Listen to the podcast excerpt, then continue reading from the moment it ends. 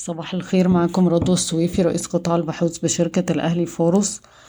آه، الحكومة القطرية بتناقش مع الحكومة المصرية استثمار ما بين اتنين وتلاتة مليار دولار في السوق المحلي في شكل مشتريات في حصص شركات واستثمار في القطاع العقاري.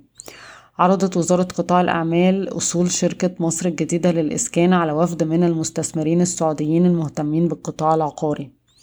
وجه رئيس الوزراء الوزراء والبنك المركزي والقطاع المصرفي للتنسيق بشأن وضع آلية للإفراج المنظم عن شحنات السيارات من المواني.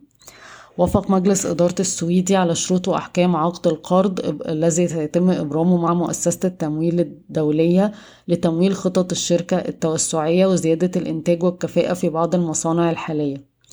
يخطط البنك المركزي المصري لإطلاق ثلاث مشروعات لدعم الشمول المالي في الفترة المقبلة بما في ذلك تحديد لوائح وإطار عمل البنوك الرقمية في مصر. أكملت شركة بي healthcare التابعة لبي investments الاستحواذ على حصة تقريبا وخمسين في المية من المركز المصري لأطفال الأنابيب مقابل مية وحداشر مليون جنيه تقريبا. شركة تساهيل التابعة لجي بي أوتو قامت بتوريق اتنين وسبعة من عشرة مليار جنيه من القروض لتمويل خططها التوسعية.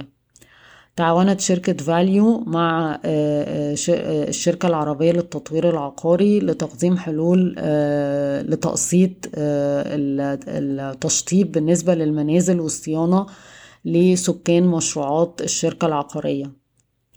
مؤسسة التمويل الدولية دخلت في شراكة مع المصريين لخدمات الرعاية الصحية لدعم وإنشاء وتشغيل مجمع كابيتال ميد للرعاية الصحية والمتكامل في مدينة بدر مقابل خمسة ونص مليار جنيه مصري. النهاردة التلات هفكركم بأسعار السلع العالمية البرنت عند مية وأربعتاشر دولار للبرميل الفرق بين أسعار الديزل وال heavy fuel oil سبعمية تلاتة وخمسين دولار نزلت تلاتة في المية.